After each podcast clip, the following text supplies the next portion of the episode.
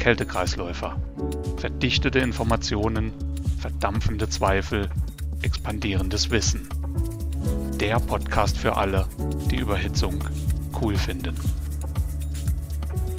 Herzlich willkommen zum Kältekreisläufer. Heute mit dem Thema Verflüssigungssätze.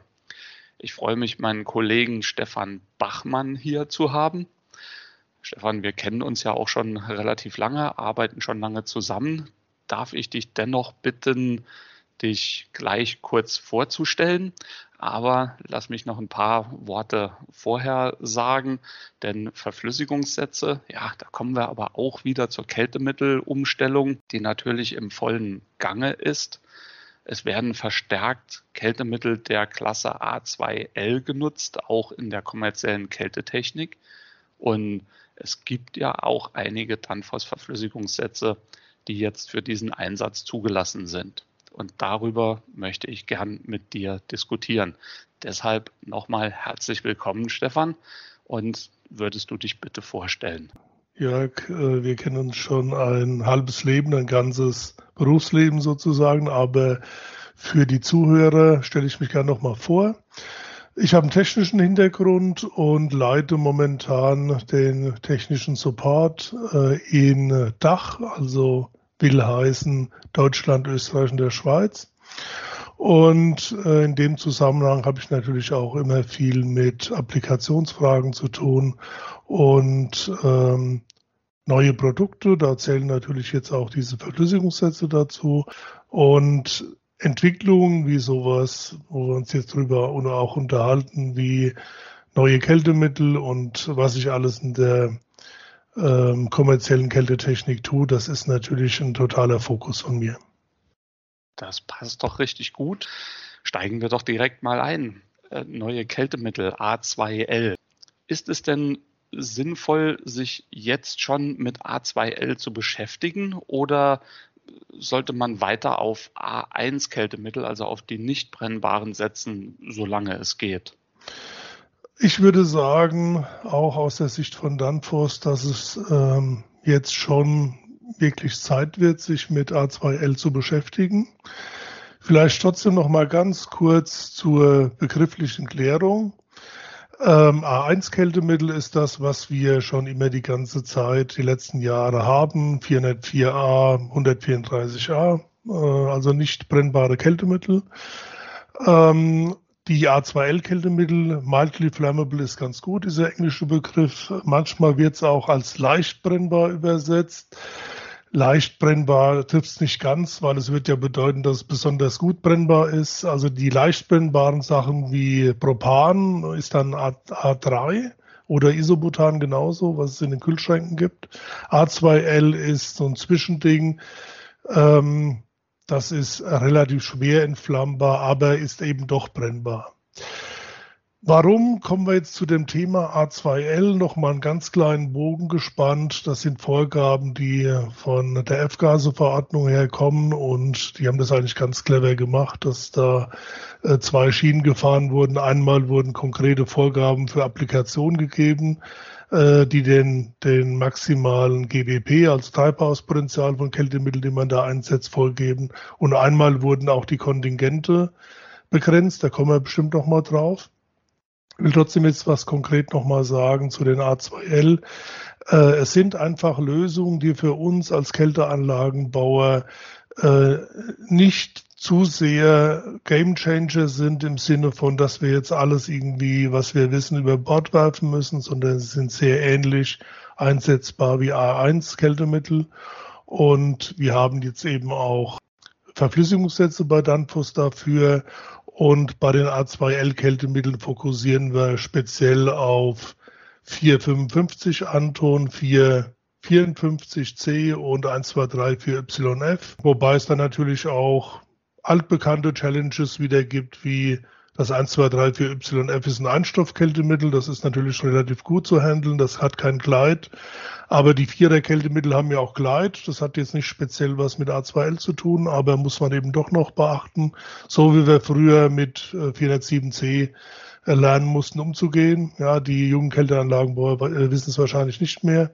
Aber das ist eine auch eine Mitherausforderung, mit dem Kleid umzugehen, wegen den unterschiedlichen Siedepunkten der Viererkältegemische und natürlich ähm, auch einfach äh, aus der Tatsache heraus, dass die A1-Kältemittel aufgrund dieser F-Gase zwei schienigen Vorgaben ähm, begrenzt sein werden, nicht mehr immer verfügbar sein werden, beziehungsweise dann eben auch so teuer sind, dass man es für neuere Anlagen äh, auch nicht mehr verantworten kann, das seinem Kunden zu verkaufen. Also wenn ich dich richtig verstehe, sagst du, es wird sowieso auch dazu kommen, dass A2L genutzt werden müssen. Du hast die Verfügbarkeiten genannt, du hast Kosten genannt.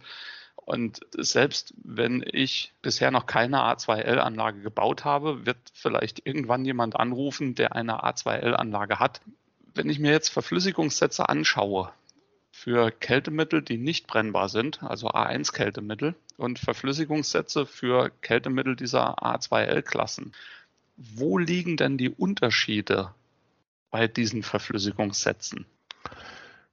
Also ein wichtiger Punkt für den Praktiker und ähm, auch für den Großhandel ist, dass die Verflüssigungssätze, die wir jetzt für A2L-Kältemittel qualifiziert haben, auch für A1-Kältemittel einsetzbar sind. Ja, klingt ein bisschen profan, ist aber eine wichtige Sache, da einfach Lagerplatz auch bei größeren Verflüssigungssätzen immer ein Thema ist. Und äh, da ist die Multikältemitteltauglichkeit nicht nur auf Früher war es auch so, A1 war bei uns auch sehr viele äh, Verflüssigungssätze, multikältemitteltauglich, dass man zum Beispiel 448, 449, 134a die verschiedenen Kältemittel hatte. Aber eben jetzt auch A2L-Kältemittel zusätzlich einsetzbar sind, ist ein wichtiger Fall und gibt uns eben äh, auch äh, Flexibilität, maximale Flexibilität im Einsatz.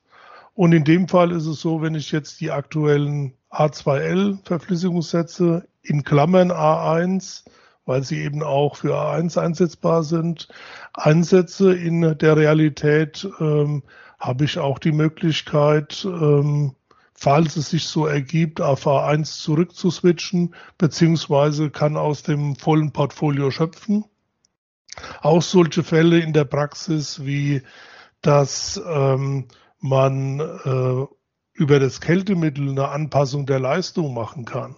Ja, wird ja gerne äh, genommen. Also beispielsweise früher war der Klassiker, wenn ich jetzt einen Verflüssigungssatz hatte, der, ähm, der mit 404 lief und ich brauche jetzt tatsächlich in dem kleinen Surferraum nicht mehr so viel Leistung, nämlich 134a, wenn der Verdichter beziehungsweise der Verflüssiger, Verflüssigungssatz das kann und kann man damit auch die Leistung anpassen.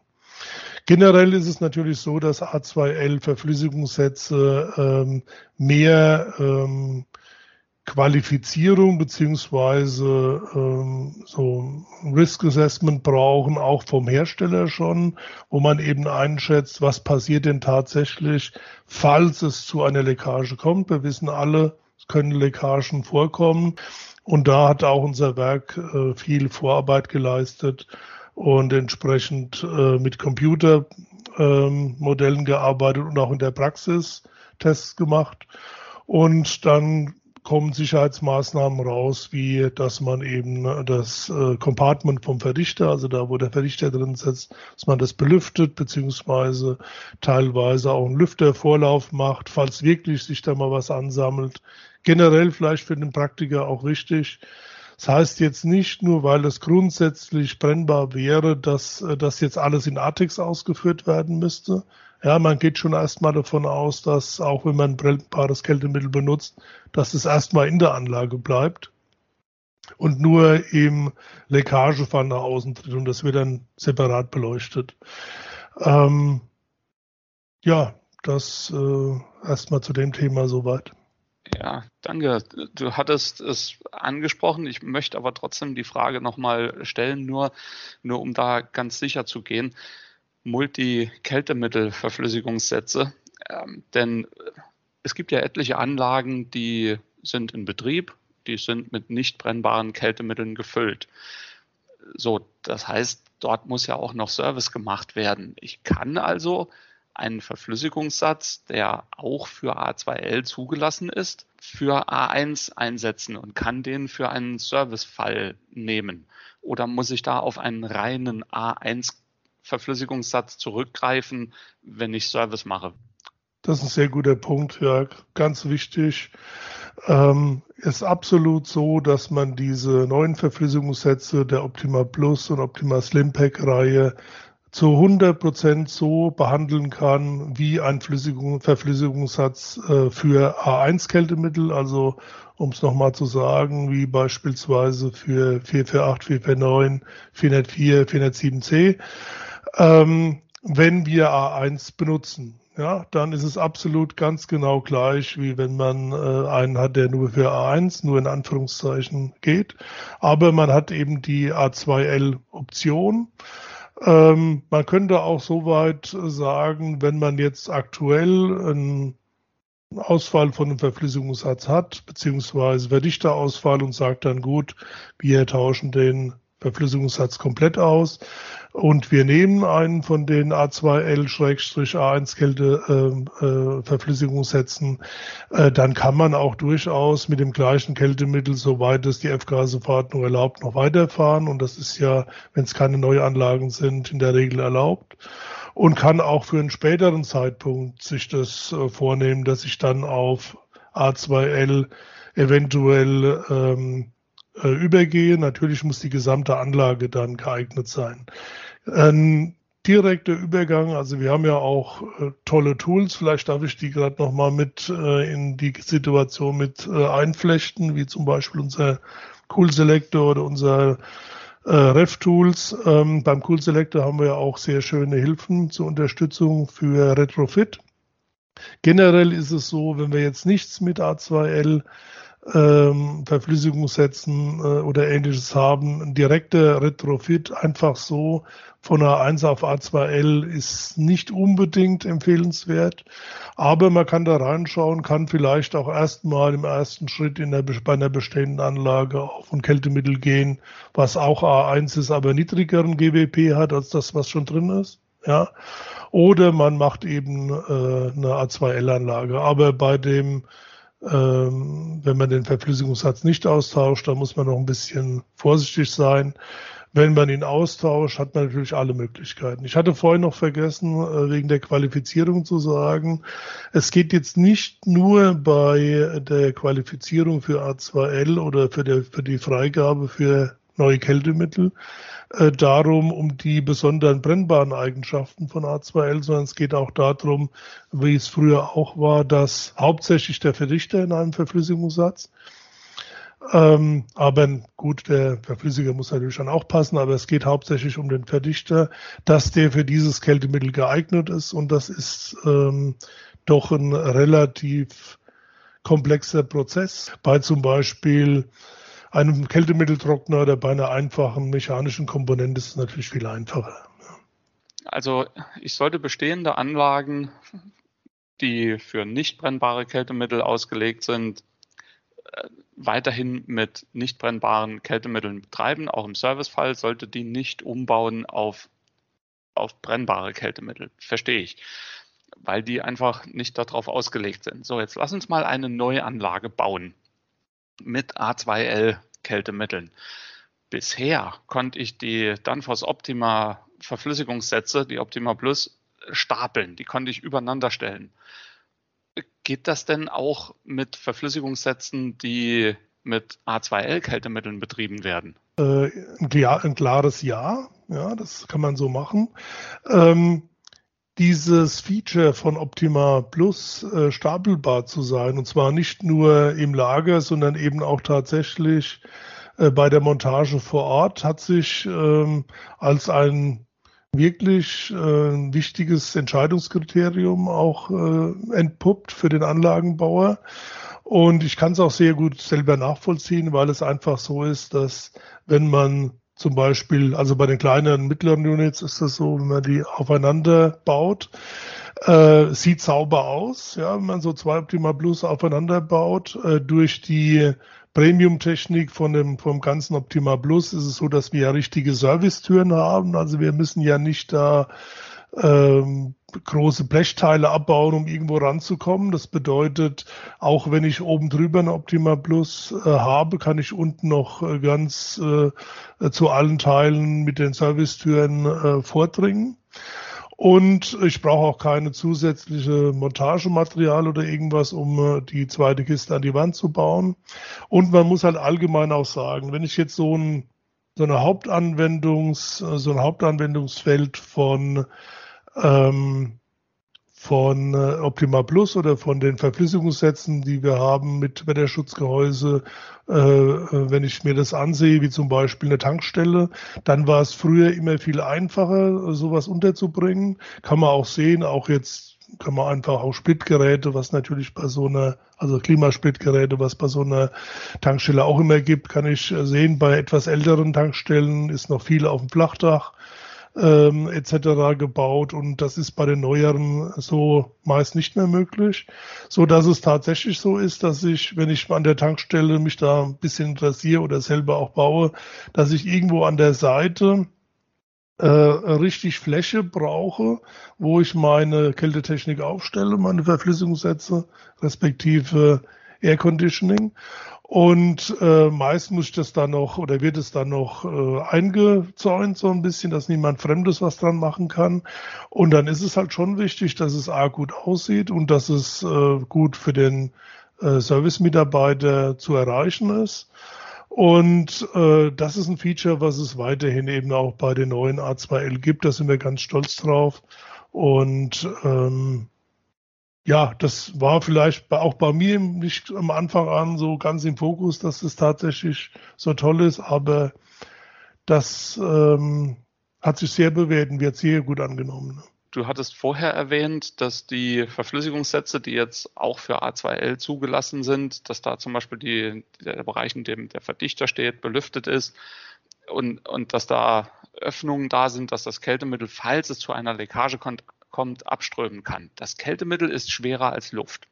Wenn es jetzt zu einer Leckage kommt am oberen Verflüssigungssatz, was ist denn dann? Dann, dann läuft das runter, das Kältemittel sozusagen, auf den unteren Verflüssigungssatz. Kann da irgendwas passieren? Also man kann grob sagen, es muss natürlich immer alles ähm, entsprechend untersucht werden. Das machen wir auch ganz genau. Und äh, ein wichtiger Punkt, den man auch ruhig nochmal äh, laut sagen kann und den man sich auch merken kann, ist das mit äh, dass diese Kältemittel ähm, schwerer sind als Luft, dass sie also dann nach unten gehen.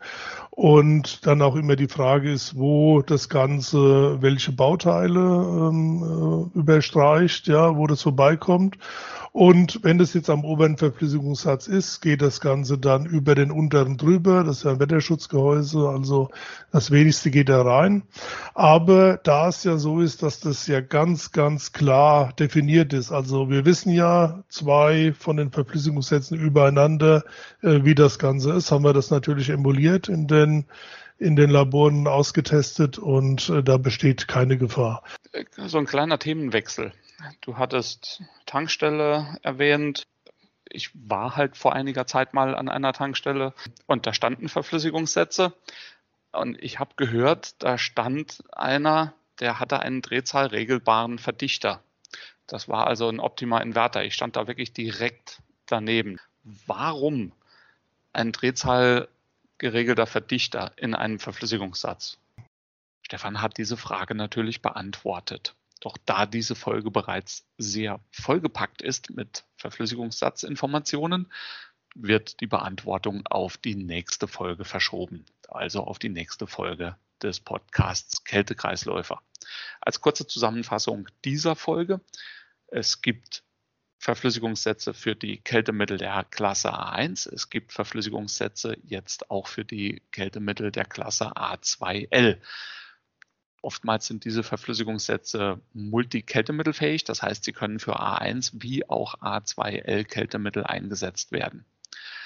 Ein Umbau einer Anlage von A1 auf A2 sollte nicht vorgenommen werden, da die Anlagen normalerweise nicht für brennbare Kältemittel konzipiert sind.